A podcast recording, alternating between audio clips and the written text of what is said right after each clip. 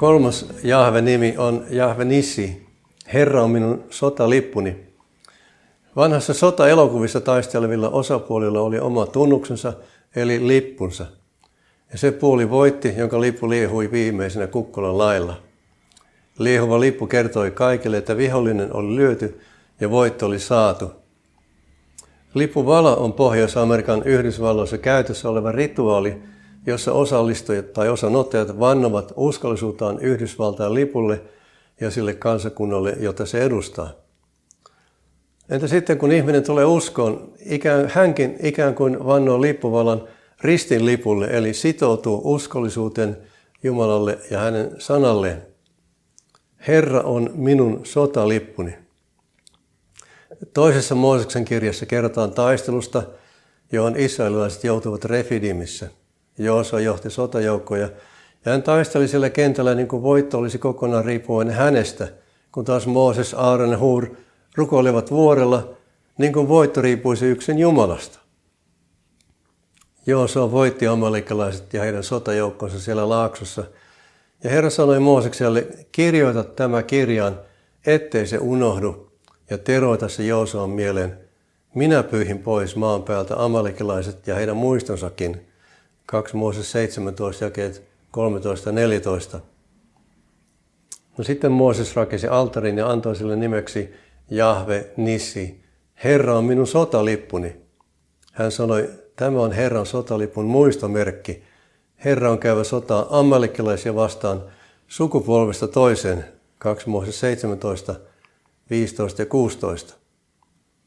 Sitten jos luetaan eteenpäin, muistakaa mitä amalikalaiset, anteeksi 5 Mooses 25, 17 ja 18. Muistakaa mitä amalikalaiset tekivät teille, kun olitte tulossa Egyptissä.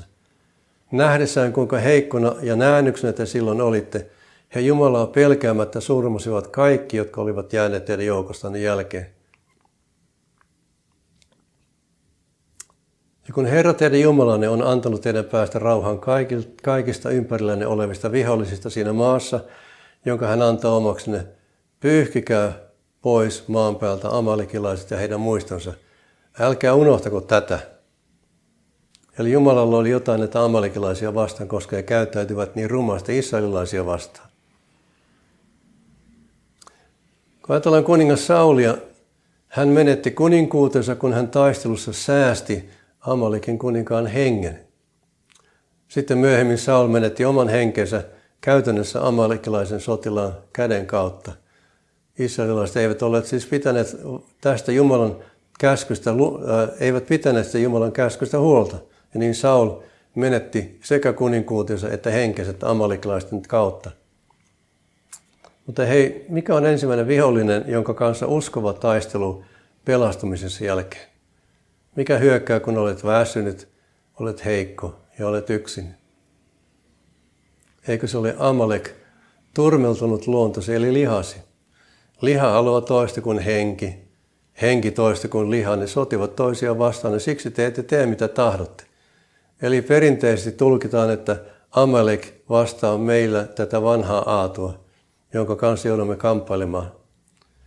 Kun Herra on meidän sotalippumme, hän kutsuu meidätkin mukaan taistelun rakkauden, totuuden ja oikeudenmukaisuuden puolesta kaikkea väärin, välinpitämättömyyttä, valhetta ja vääryyttä vastaan. Jos meillä ei olisi henkilökohtaisia taisteluita, kuinka me voisimme tietää, mihin meidän Herramme pystyy? Herra Jahve Nissi on meidän sotalippumme, joka kulkee taistelussa kaikkien edellä. Kuolemallaan ja ylösnousemisellaan hän on voittanut kaikki meidän vihollisemme. Hänen seurassaan me voitamme vihollisemme maailman, lihan ja saatanan. Paavali kirjoittaa korintalaiskirjassa luussa 15 ja 57. Kiitos Jumalalle, joka antaa meille voiton Herramme Jeesuksen Kristuksen kautta. Ja Paavali kirjoittaa 2 kor 2 ja 14. Kiitos olkoon Jumalalle, joka aina kuljettaa meitä Kristuksen voitto saatossa ja antaa meidän kaikkialla levittää Kristuksen tuntemisen tuoksua. Kuvitelkaa, kun Herra on meidän sotalippumme, meistä tulee parfyymi-evankelistoja, valtuutettuja, ilosanoman levittäjiä.